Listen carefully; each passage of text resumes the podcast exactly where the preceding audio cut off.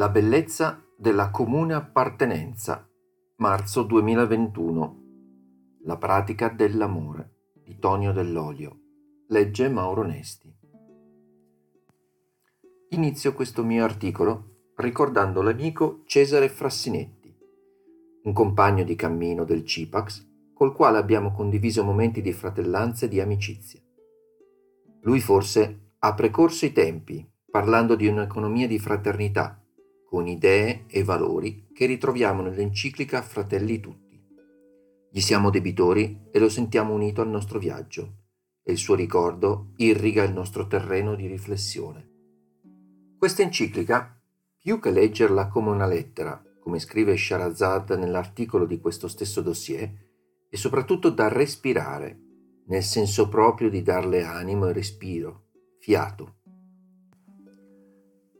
Lo dico in un tempo di Covid che colpisce proprio i polmoni, perché da quelle ombre di un mondo chiuso che costituisce il primo capitolo dell'enciclica stessa, Papa Francesco ci conduce per mano sino a comprendere quanto la scienza della fraternità, del vivere come fratelli e sorelle, tutti, tutte insieme, sia l'unica strada. L'enciclica ci fa comprendere come non ci siano alternative per la stessa sopravvivenza, non tanto dell'umanità, ma dell'umano, perché il processo che si avvia è antropologico, è una vera rivoluzione, è un processo che guarda in profondità e in prospettiva.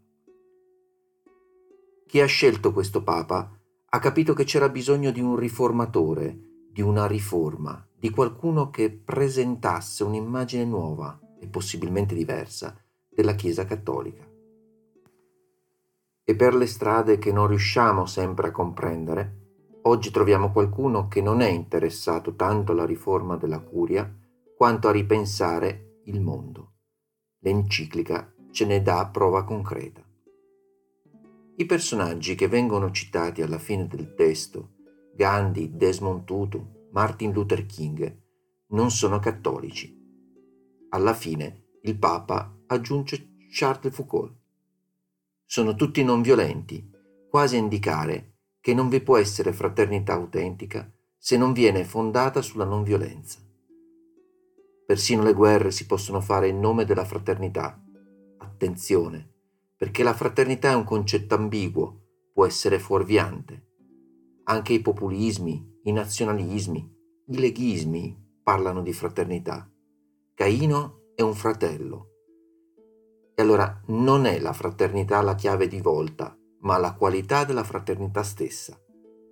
E quindi non fraternità contro, non fraternità di breve respiro, non fraternità fra amici, quanto una fraternità da un cuore ampio, allargato.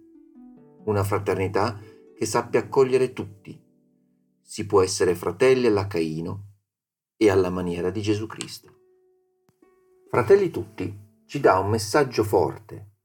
Noi possiamo ritornare a sposare la profonda identità della persona umana che viene nella fraternità.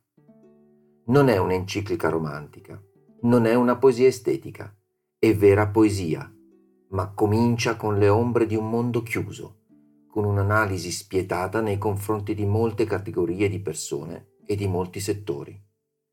Penso ad esempio la grande finanza. Ho letto un articolo interessante sul manifesto. Sottolinea come il mito che ci ha guidato in questi anni di globalizzazione capitalista è stato quello della crescita e dello sviluppo. Nell'enciclica troviamo un'inversione di tendenza che quei poteri forti non potranno assecondare.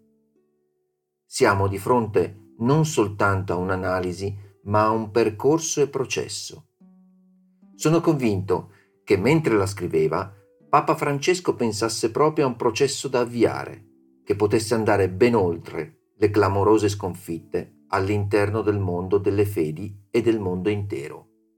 La filosofia pone a fondamento dell'umanità le caratteristiche dell'essere umano come animale sociale che necessita di relazioni.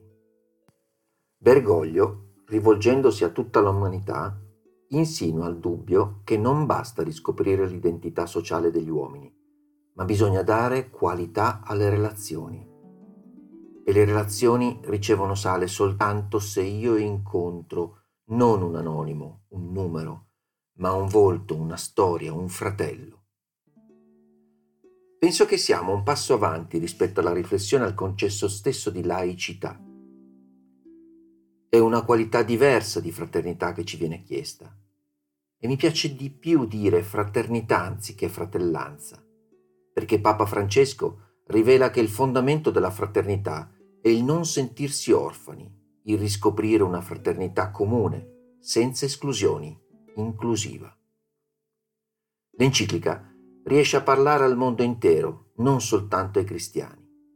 Cristiano è l'autore della lettera, ma nelle sue parole si intravede bene il desiderio di rintracciare un grimaldello nelle altre religioni, anche in quelle che pensiamo più chiuse nella sacralità e quindi incapaci di dialogare con il mondo.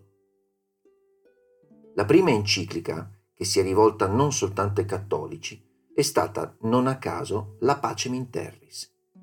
Ci si rivolgeva agli uomini e alle donne di buona volontà Nell'enciclica Fratelli tutti di Papa Francesco c'è un salto di qualità. Bergoglio sottolinea esplicitamente Voglio rivolgermi a tutti gli abitanti del pianeta. Un salto ancora più profondo, perché ci si rivolge a tutta l'umanità. L'enciclica si pone all'interno di un pontificato che vede i suoi confini a Lampedusa ed Abu Dhabi. Sono queste, a mio parere, le due polarità del pontificato attuale. L'uscita dal Vaticano per Lampedusa è il punto più alto di apertura e di dialogo, così come lo è il documento di Abu Dhabi,